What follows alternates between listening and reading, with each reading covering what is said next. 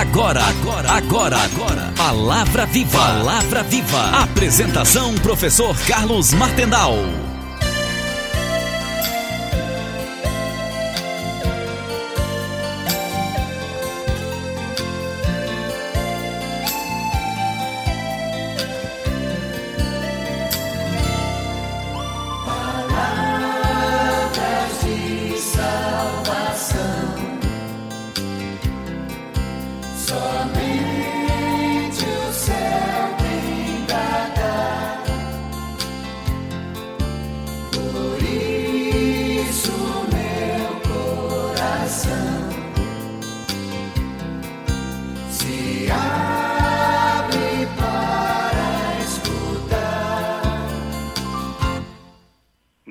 Saudação cordial e fraterna, você que acompanha a Palavra Viva pela Rádio Divino Oleiro AM de Florianópolis, Rádio Divino Oleiro FM de Balneário Camboriú, Rádio Conceição FM de Itajaí, Rádio Tubá de Tubarão, Rádio Arauto de Rancho Queimado e Web Rádio Ilha da Magia da capital. Que a paz de Jesus reine em nossos corações e a Mãe Santíssima nos leve nas dobras do seu manto em mais este dia que a bondade do Pai nos concede.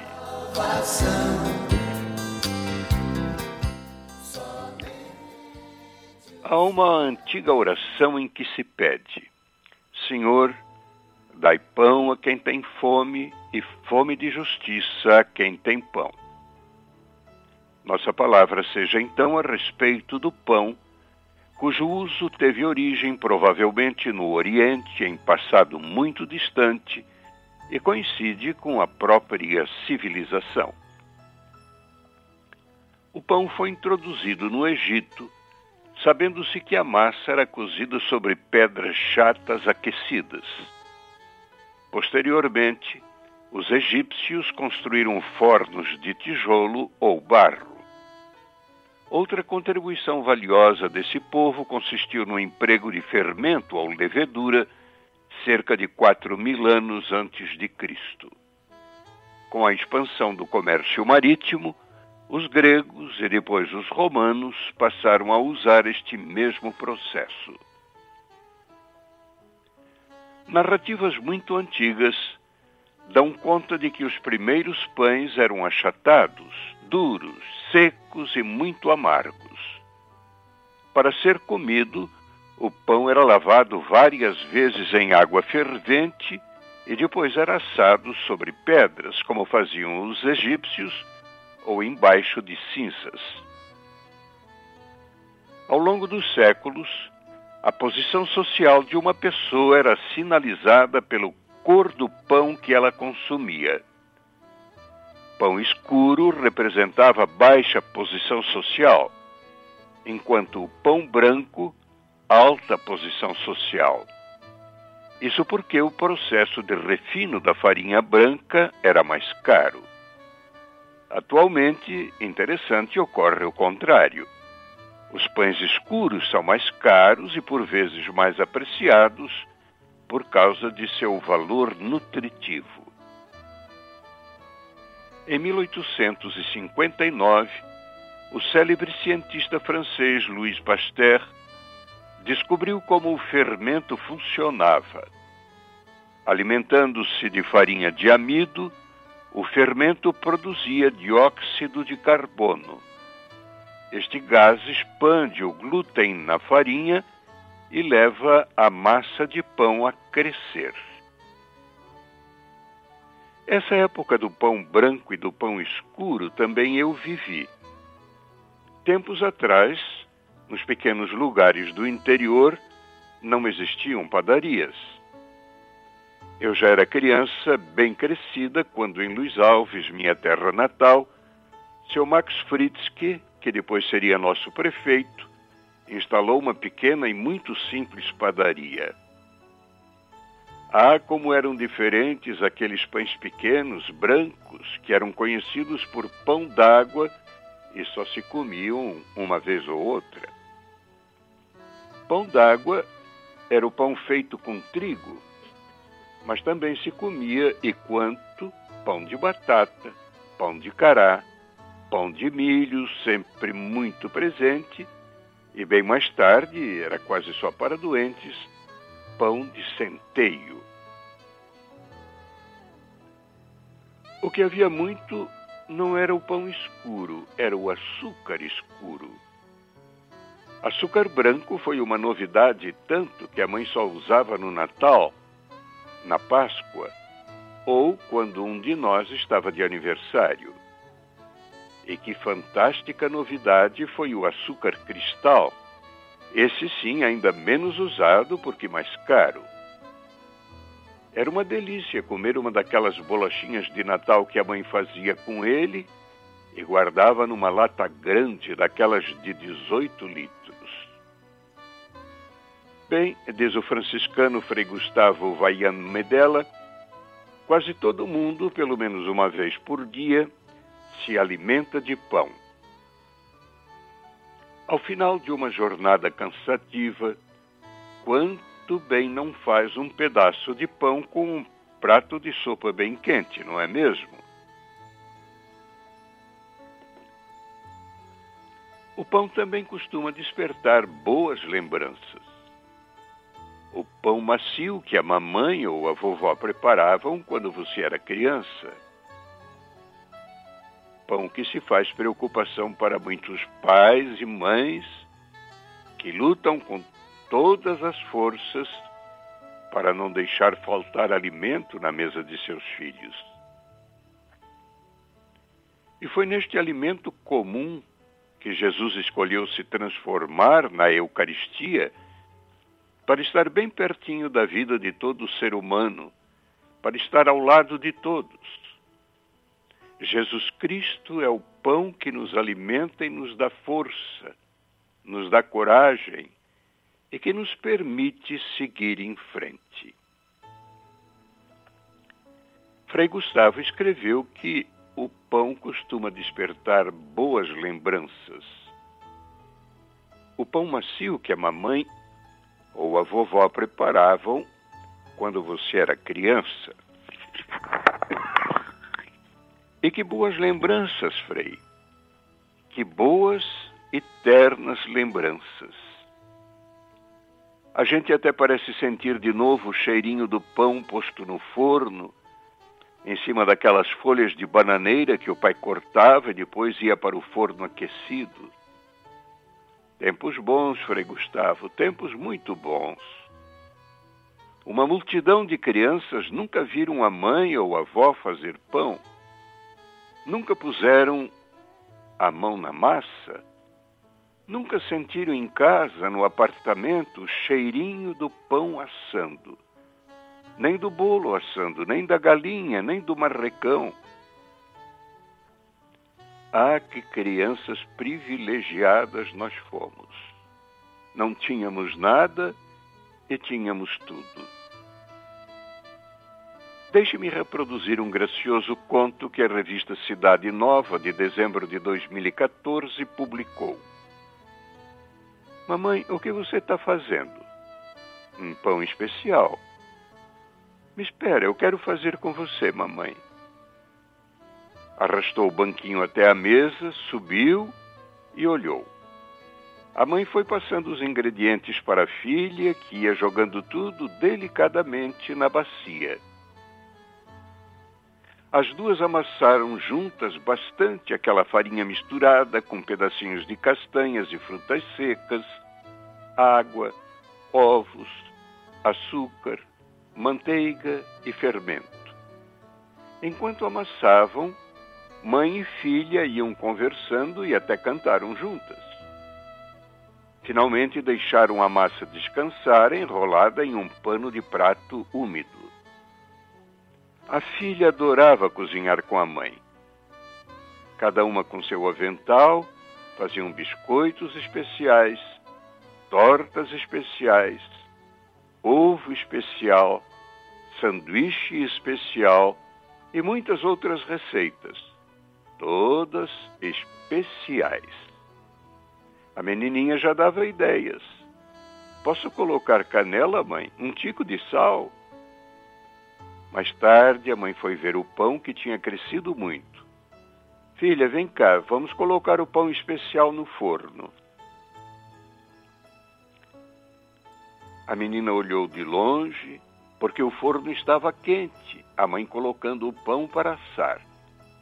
Logo a casa toda começou a cheirar. Hum, um cheirinho muito gostoso. Papai chegou mais cedo, todo mundo tomou banho e se arrumou. Mamãe tirou o pão do forno e o colocou em um cesto. E foram de carro para a casa do vovô e da vovó. Chegando lá, a menininha viu no meio da sala uma árvore enorme, toda enfeitada com bolas vermelhas e douradas, estrelas e luzinhas. No chão havia caixas coloridas com laços de fita sentiu cheiros de comidas que deviam estar deliciosas. Lembrou do pão que acabara de fazer com a mamãe e imaginou que todas as casas deviam estar cheirando bem assim. Abraçou os avós, brincou com seus primos, com o gato e com o cachorro. A família se sentou à mesa, todos juntos, e antes de começar o jantar rezaram e comeram um pedaço do pão especial. A menina mastigava e sorria. Comeram e comemoraram com alegria. Anos se passaram, a menina foi crescendo e inventando suas próprias receitas. Mas o pão especial ela continuou fazendo com a mãe. A cada Natal, mesmo não sendo mais tão pequenininha, o momento em que a mãe vinha até sua cama para dar o beijo de boa noite era o que a menina mais gostava. Porque assim que a mãe chegava, a filha perguntava: Mamãe, por que o pão era especial? E antes mesmo de ouvir a resposta, já começava a sentir uma pontinha de alegria gigante. Porque fizemos juntas, querida. Não é uma história bonita, assim, tão familiar, tão simples. E você não ficou com vontade de realizar essa história também em sua casa? Se tem filhos pequenos ou mesmo grandes. É tão fácil viajar com o pensamento. Estou indo a Nazaré encontrar-me com Maria fazendo pão ajudada pelo seu belo menino. Os dois conversam e riem. Ele ajuda a amassar do seu jeito.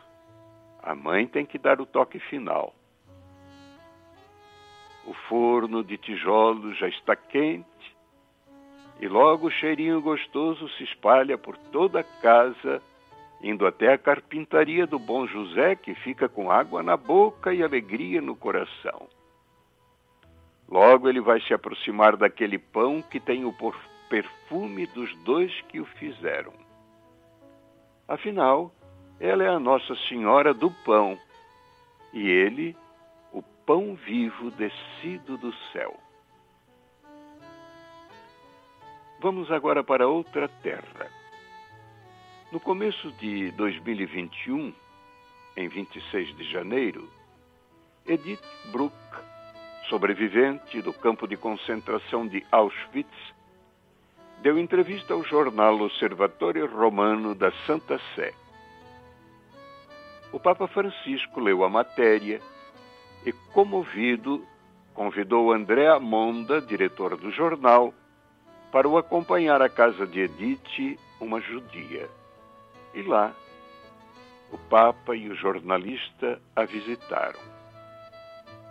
Um ano depois, foi ela que veio retribuir a visita a Francisco na Casa Santa Marta, no Vaticano. Conversaram bastante.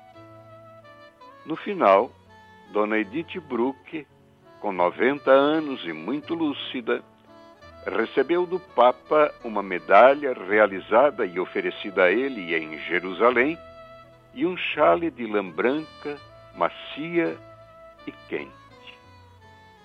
Ela procurou se conter, mas não conseguiu evitar. diante do requinte, da ternura, da delicadeza daquele presente com que o Papa Francisco a presenteou, ela chorou. Mas ela também tinha trazido um presente ao sucessor de Pedro. Sabe o que? Um lindo pão de forma, de trança, cozido em casa. Ele disse: Este é um presente que não deve ser apenas visto, mas partilhado. A tradição diz que deve ser partido. É uma bênção. Então é preciso obedecer, e cada um dos presentes, a começar do Papa Francisco, pega um pedaço e come em reverente silêncio. E Dona Edith completa. A minha mãe costumava dizer que o pão nunca pode faltar. Nunca. Se numa casa não tem pão, não tem nada. E o Papa Francisco, profundamente comovido, só consegue agradecer e dizer: o pão é nobre. O pão é nobre. O jornal Observatório Romano estampa foto do Papa e de Dona Edith, do chale e do pão. O mesmo tipo de pão que minha querida mãe Elvira fazia em ocasiões especiais. O pão de trança, que chamávamos de Eierkranz, embora me pareça que em boa tradução, em alemão se deva dizer Brotflechten. Ah, que sábados maravilhosos, aqueles precedidos da sexta-feira em que a mãe dizia: Vou fazer padaria. Às vezes, ninguém conseguia resistir. E antes que a noite chegasse, já o café e o pão que comíamos puro ou com nata praticamente desaparecia. É nítida como uma boa fotografia lembrança de minha mãe com um avental branco. E quando a ajudávamos, nunca mandava a gente sair, embora normalmente atrapalhássemos muito mais do que ajudássemos. Ah, bons tempos, boas mães. Chego agora em meados de 2017 tendo ido ao encontro de ministros extraordinários da Sagrada Comunhão para falar-lhes sobre a Eucaristia, encontrei-os reunidos em grupos trabalhando um texto sobre um bom pão de batatas. Cada um deveria ler, refletir e tirar conclusões. O texto orientava assim, as batatas estavam lá. As batatas no preparo da massa do pão, tem a função de deixar o pão mais macio, mais saboroso e mais gostoso de ser comido. Às vezes, a casa em que vivemos toma a forma de um pão duro e seco. Que batatas então poderiam ser acrescentadas no dia a dia para que o pão dos relacionamentos seja palatável, apreciado, comível. Às vezes, ninguém consegue me engolir. Que batata está faltando? Que batatas poderiam ser acrescentadas no pão da vida familiar para que os valores e os princípios cristãos não sejam pães secos e duros, e sim pães de qualidade capazes de alimentar e fortalecer a vida. Como marido ou como esposa, que tipo de batata eu sou? Murcha. A batata murcha não faz liga na massa, não ajuda a unir. Estragada por dentro, falsa como um sepulcro caiado, aguada a guarda precisa ser aproveitada. Brotada, ou oh, brotada, se for colocada na terra, irá se multiplicar em mais batatas. Saudável, ou da batata saudável, aproveita-se tudo, até a casca. Que tipo de batata estou sendo para as outras batatas? Que tipo de batata estou sendo para os filhos, para os netos, para outros parentes, amigos, para os meus vizinhos? Agora vem a receita. Um bom pão, gostoso, delicioso, substancioso, nutritivo, tem por base uma boa receita na memória ou em algum caderno, algum livro. A receita contempla dois itens básicos: os ingredientes e o modo de fazer. Na vida familiar, os ingredientes são os ensinamentos, a espiritualidade. O modo de fazer é o jeito e a mística do marido e da esposa, do pai e da mãe. O livro de receitas é a Sagrada Escritura, o Catecismo da Igreja Católica, os documentos da Igreja e, particularmente, o que se aprendeu na escola da vida. O segredo é a arte de fazer. Ainda que todos os padeiros sigam a mesma receita, o resultado final terá as marcas daquele que fez o pão. Em outras palavras, cada casal tem seu jeito, suas habilidades, seu carisma, seus segredos. Qual a função da forma para fazer o pão? O sabor do pão depende da forma. Um pão pode não ter forma, mas tem forma, formato. Aparência, tamanho e formato podem repelir ou ser carinhosos a mais. Isso pode fazer diferença. Pode atrair ou repelir crianças, jovens e adultos. Precisa eh, de forma para se fazer um pão? Ah, nem sempre, mas precisa de uma base sólida, resistente ao fogo. O casal cristão é formador, ou seja, cumpre a missão de educador. Educa os filhos, os netos e, pelo bom exemplo, educa outros casais também. Nosso jeito de educar é do tipo que forma ou formata. Formatação é diferente de formação.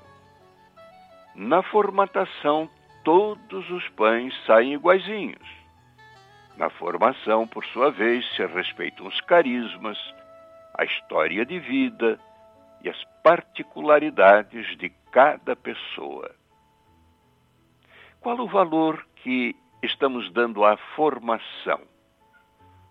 Trata-se aqui não só da formação dos filhos e netos, mas também de nossa própria formação. Formação intelectual, formação espiritual, catequética, pastoral, formação moral, formação afetiva. A que bela e edificante reflexão nos levou o pão pão saboroso feito com as batatas do amor. Como é bom estar na casa da mãe da gente. Como é bom, não é mesmo? Também, e de modo todo particular, na casa da mãe do céu e do seu filho Jesus. Dom Orlando Brandes, querido arcebispo de Aparecida, escreve: A casa da mãe é casa do pão. Maria, por obra do Espírito Santo, gerou o corpo de Jesus. Na Eucaristia recebemos o corpo do Senhor e aprendemos a repartir o pão. A casa da mãe, sendo casa do pão, nos impele, nos leva a saciar os famintos com o pão do estômago, o pão do céu o pão da verdade, o pão da ternura. A casa da mãe é casa da caridade, casa do lava-pés, casa do perdão, casa da reconciliação. Quanta beleza, meus irmãos! Quanto mistério de amor está no pão, na simplicidade do pão, na doação do trigo que se deixa moer. Quanta dignidade no pão! Tanta que aquele que criou o trigo para fazê-lo, nele se deixou em alimento para saciar a fome de amor do mundo que tanto o esquece. Pois bem, escutemos nossa música. Vamos plantar o pão, vamos celebrar o pão, vamos repartir o pão com nossos irmãos. Ouçamos Padre Zezinho cantar A Força do Pão.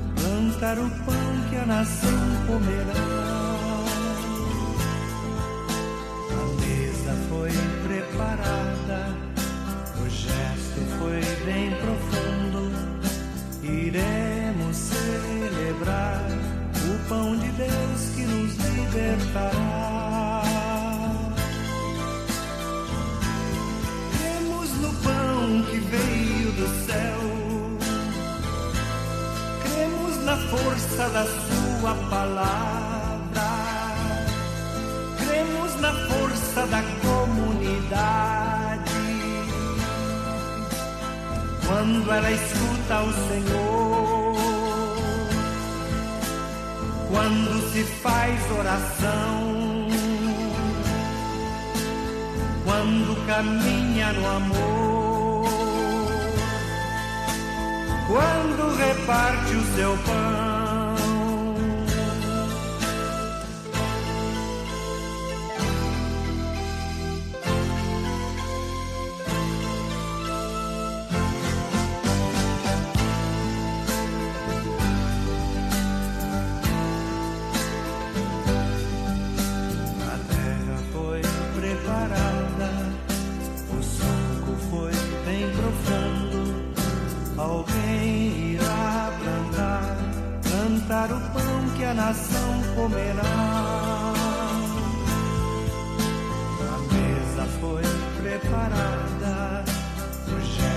Foi bem profundo.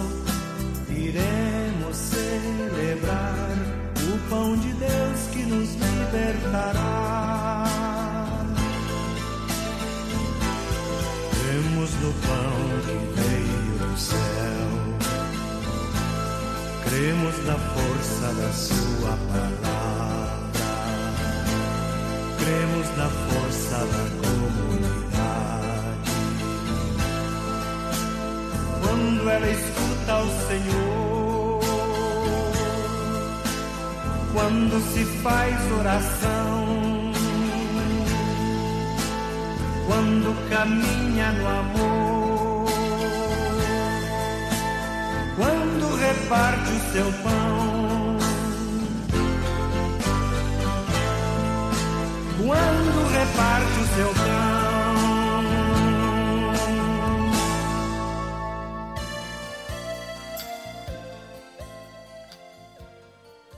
Obrigado, amigos que acompanharam Palavra Viva.